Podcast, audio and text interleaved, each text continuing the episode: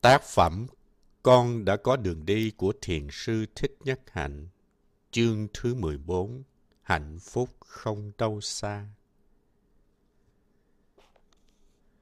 Tại làng Mai, chúng tôi thực tập để có được cái hỷ và cái lạc ngay trong đời sống hàng ngày.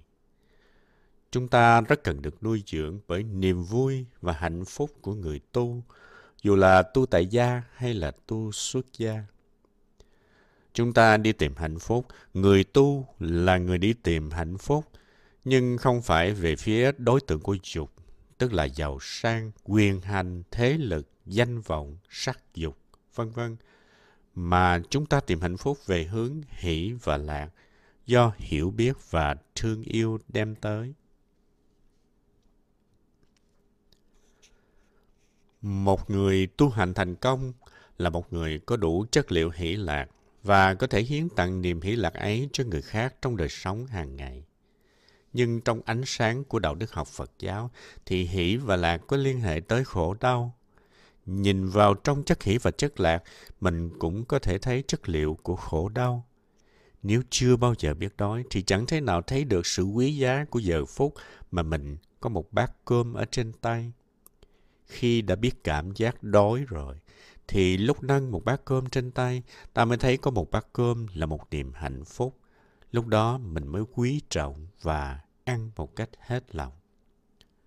Cũng như khi bơ vơ đói lạnh, không cửa, không nhà, ta mới biết thế nào là hạnh phúc khi có một căn nhà, mới thấy nâng niu khi được một chiếc áo ấm. Đầu năm 2009 tại miền Tây Nam của nước Pháp xảy ra một cơn bão lớn. Người dân nước Pháp nói rằng đây là một cơn bão lớn tương đương với một trận bão cách đây hơn 10 năm. Thiệt hại rất nặng nề, hệ thống điện, hệ thống giao thông, viễn thông, nước, vân vân bị hư hại nặng. Gần một triệu rưỡi người không có điện và nước để sử dụng trong nhiều ngày giữa mùa đông giá lạnh. Có rất nhiều người lâm bệnh vì khí hậu mùa đông ở Pháp rất lạnh, nhiệt độ luôn dưới 0 độ C. Nếu không có sưởi thì nhiều người không thể chịu nổi. Lúc ấy người ta mới thấy rõ ràng có điện, có nước là một niềm hạnh phúc. Cho nên phải gặp khốn đốn thì chúng ta mới có giác ngộ là vậy. Trước đây chúng ta thấy có điện, có nước là điều đương nhiên. Chúng ta nghĩ rằng điện, nước là thứ tầm thường chẳng đáng đem lại chất liệu hỷ lạc cho mình. Nhưng sự thật thì trong mấy ngày có bão đó, các thầy, các sư cô, các thiền sinh ở làng Mai đã chứng thực được rằng điện, nước là những điều kiện tạo nên hạnh phúc. Cái ngày hệ thống điện và nước được thiết lập lại, mọi người ai cũng reo hò, sung sướng, hạnh phúc vì có điện, có nước. Nhưng chỉ vài ngày sau đó, chừng khoảng một tuần thì niềm vui đó biến mất, vì lúc đó mình đã quen rồi mình lại thấy điện nước là cái gì đó không quan trọng mấy. Vì vậy, hạnh phúc hay là không hạnh phúc, nó liên hệ tới cái tâm của mình, liên hệ tới sự giác ngộ của mình, tới ý thức chánh niệm của mình. Cho nên người tu là người biết sử dụng cái tâm, sử dụng ý thức chánh niệm của mình để đón nhận hạnh phúc. Do đó, nếu muốn có hạnh phúc, thì hạnh phúc sẽ có mặt ngay lập tức bây giờ. Hay vậy đó. Có những điều kiện hạnh phúc đang có sẵn và mình chỉ cần nhớ tới thôi là có hạnh phúc liền lập tức, mau hơn cả mì ăn liền. Là một người tu, ta phải biết chế tác hỷ lạc bằng cái tâm của mình. Khi được nuôi dưỡng bằng hỷ và lạc, thì ta sẽ nuôi dưỡng được những người khác xung quanh ta. Và điều ta cần nhớ là trong cái hỷ, cái lạc đó có bối cảnh của sự khổ đau. Vì vậy, nếu không có khổ đau, không có thiếu thốn, thì ta không nhận diện ra được hạnh phúc mà hiện bây giờ mình đang có. Nếu ta từng có khổ đau, thì điều đó không phải là xấu, tại vì nhờ nền tảng khổ đau trong quá khứ, cho nên bây giờ ta mới nhận diện được những hạnh phúc đang có. Khi sống trong niệm và định, mình có thể có những giây phút của hỷ và lạc. Mỗi khi khổ đau tới, thì mình có khả năng nhận diện, ôm ấp và trị liệu. Trong những ngày có bão, tại làng Mai, quý thầy, vishiko và các vị thiền sinh đều có cơ hội trực tiếp đi qua kinh nghiệm của một cơn bão. Nhiều người bị cúm, bị ho, bị lạnh vì không có lò sưởi. Có bao nhiêu áo đều đem ra mặc hết để cho đỡ lạnh. Chúng ta cất giữ được bao nhiêu củi, bao nhiêu đèn cày cũng đem ra đốt hết để cho có chút hơi ấm. Trong giai đoạn ấy, có người khổ nhiều, có người khổ ít. Tất cả đều tùy vào cách nhìn nhận và hành xử của chúng ta trước hoàn cảnh. Có nhiều người vẫn cười nói được trong hoàn cảnh khó khăn như vậy. Nếu chúng ta biết rằng trong thời gian đó có rất nhiều người thợ đang đêm ngày trong điều kiện khó khăn tìm đủ cách sửa chữa hệ thống điện nhằm phục vụ cho nhu cầu của mọi người thì ta sẽ bớt khổ, bớt trách móc. Ai cũng đang nỗ lực tối đa để cải thiện hoàn cảnh thì làm sao chúng ta có thể trách móc được. Qua trận thiên tai, chắc chắn rằng mỗi người đều tự rút ra được cho mình kinh nghiệm. Cần biết dự trữ một chút ít gì đó, làm phương tiện giúp cho chính mình vượt qua những giai đoạn khó khăn trong cuộc đời. Bởi có ai dám khẳng định rằng cuộc đời mình sẽ không có những giai đoạn khó khăn. Nếu khôn khéo biết dự trữ, biết chắc chiêu, mình sẽ đỡ khó khăn hơn nhiều trong những giai đoạn của cuộc đời có bão. Còn bão đến mà trắng tay, chẳng có gì để chống đỡ, mình sẽ bị vùi dập mà thôi. Cho nên Mai Thảo mới viết rằng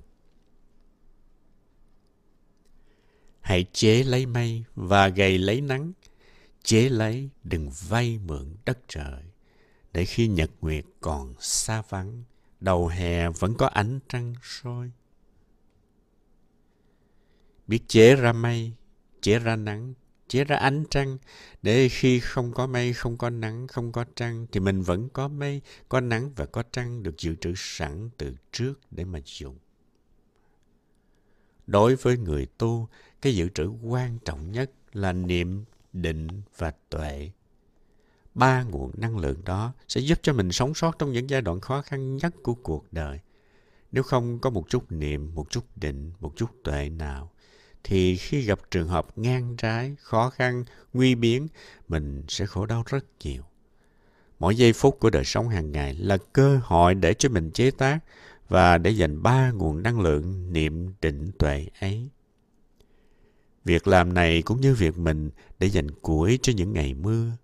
Tuy nhiên, năng lượng niệm định tuệ được cất chứa không phải chỉ được dùng cho những ngày mưa, nó được đem ra sử dụng mỗi ngày. Sử dụng nó trong những ngày không mưa thì ngày này ấy thêm đẹp ra, thêm sáng sủa, thêm hạnh phúc.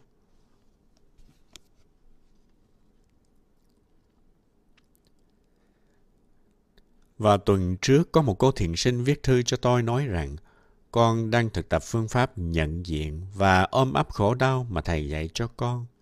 Con bị mắc chứng trầm cảm. Mỗi khi trầm cảm tới thì con đi tắm. Con tắm rất chánh niệm. Con mời chứng trầm cảm tắm chung với con. Con không công phá hay là xui đũa nó mà ôm lấy nó bằng ánh sáng chánh niệm. Cô nói tiếp, khi con cho cái trầm cảm của con tắm thì con thấy nó là một phái đoạn chứ không phải là một cá nhân. Con nhận diện trong nỗi trầm cảm của mình có những điều tiêu cực.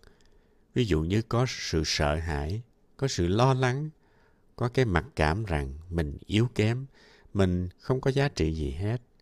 Con tự lên án phê phán mình và nghĩ rằng người khác cũng nhìn con bằng ánh mắt lên án phê phán như vậy. Trầm cảm tới với con như một phái đoàn. Có mặt cảm này rồi mặt cảm kia, nỗi buồn này cộng với lại nỗi buồn kia. Con nhận diện từng thành viên của phái đoàn và cười với nó. Sau đó thì con thấy khỏe, con không còn là nạn nhân của nó nữa. Bây giờ mỗi khi phái đoàn trầm cảm tìm tới, thì con không còn sợ nữa. Con mời nó vào và đối xử rất đàng hoàng. Con sẵn sàng có mặt để nhận diện và ôm ấp nó.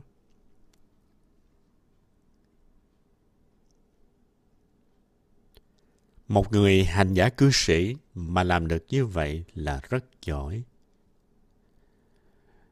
Chúng ta có thể đặt tên cho phương pháp này là thiền tắm. Sau một ngày làm việc mệt mỏi khi bước vào nhà tắm, chúng ta hãy tắm một cách thật chánh niệm. Đừng có vội vã tắm cho nhanh đi ăn để đi ăn tối hoặc là đi làm cái khác.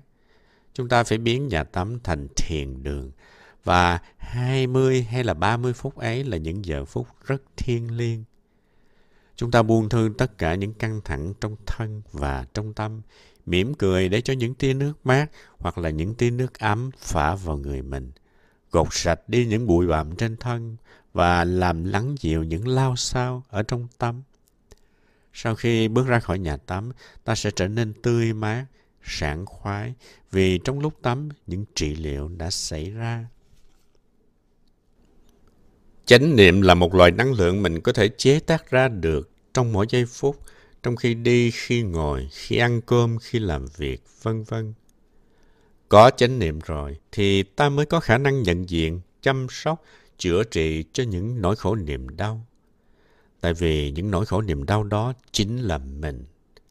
Trong khi ôm nỗi khổ niềm đau của mình vào lòng thì ta cảm thấy mình gần mình hơn ai hết.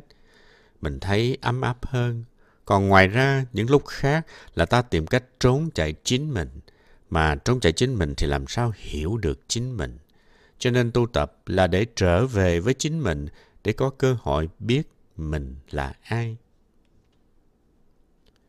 Trong Đại giới đàn mùa sen mới có một sư cô từ viện Phật học ứng dụng ở Đức về để thọ giới lớn.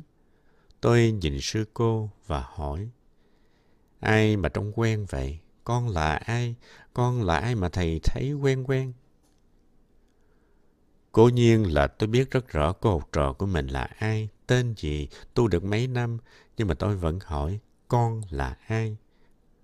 Sư cô đó trả lời, dạ, con cũng không biết con là ai nữa. Rất là hay, đúng là thầy trò với nhau. Cả hai thầy trò nói giọng thiền với nhau. Dạ, bạch thầy con cũng không biết con là ai nữa. Có nghĩa là chính con cũng đang đi tìm con đây mà. Cái đó không phải là phô bày bên ngoài. Cái đó rất là thật.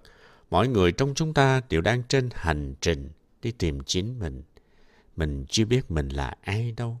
Chừng nào mình còn chưa biết mình là ai thì chừng ấy còn khổ đau. Sau khi sư cô đó thọ giới xong, ở lại mấy tuần, trước khi về Đức lại, lên chào tôi. Lần này tôi nói, Hình như bữa nay thầy biết con là ai rồi.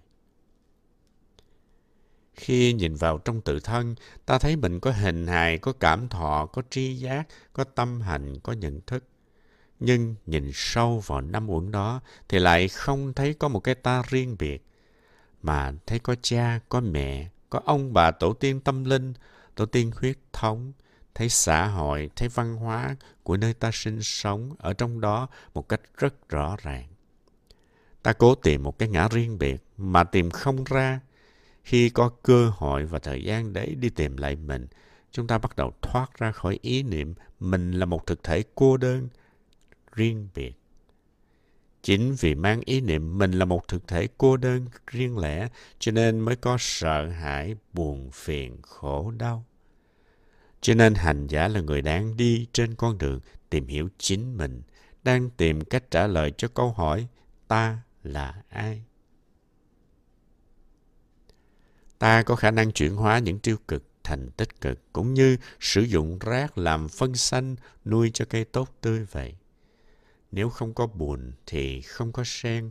Buồn rất cần thiết cho sen. Những khổ đau của mình cũng mang một sứ mạng và cũng có những lợi ích riêng. Vì vậy mình phải thực tập làm quen với khổ đau của mình làm bạn với khổ đau của mình ôm lấy niềm đau của mình. Khi thực tập được điều này rồi, thì mình có thể chế tác ra hỷ và lạc từ trong chính niềm đau, nỗi khổ kia. Khi thiền sinh tới làng Mai, chúng tôi chỉ yêu cầu các bạn ấy có hai việc. Việc thứ nhất là phải tập thở, tập đi, tập ngồi, tập ăn cơm, sao cho có ý thức, có bình an. Nếu tới đây mà bạn chưa chế tác được giây phút bình an, hỷ lạc, thì bạn tới làng Mai rất uổng. Có thể bạn sẽ đặt câu hỏi, làm sao mà tôi có hỷ lạc được chứ? Ở trong tôi có quá nhiều nỗi khổ, niềm đau, nó chặn đường không cho tôi chạm tới hỷ lạc. câu trả lời cũng là điều thứ hai mà chúng tôi yêu cầu ở các bạn thiền sinh. Đó là trong trường hợp ấy, bạn hãy cho nỗi khổ niềm đau của bạn đi tắm.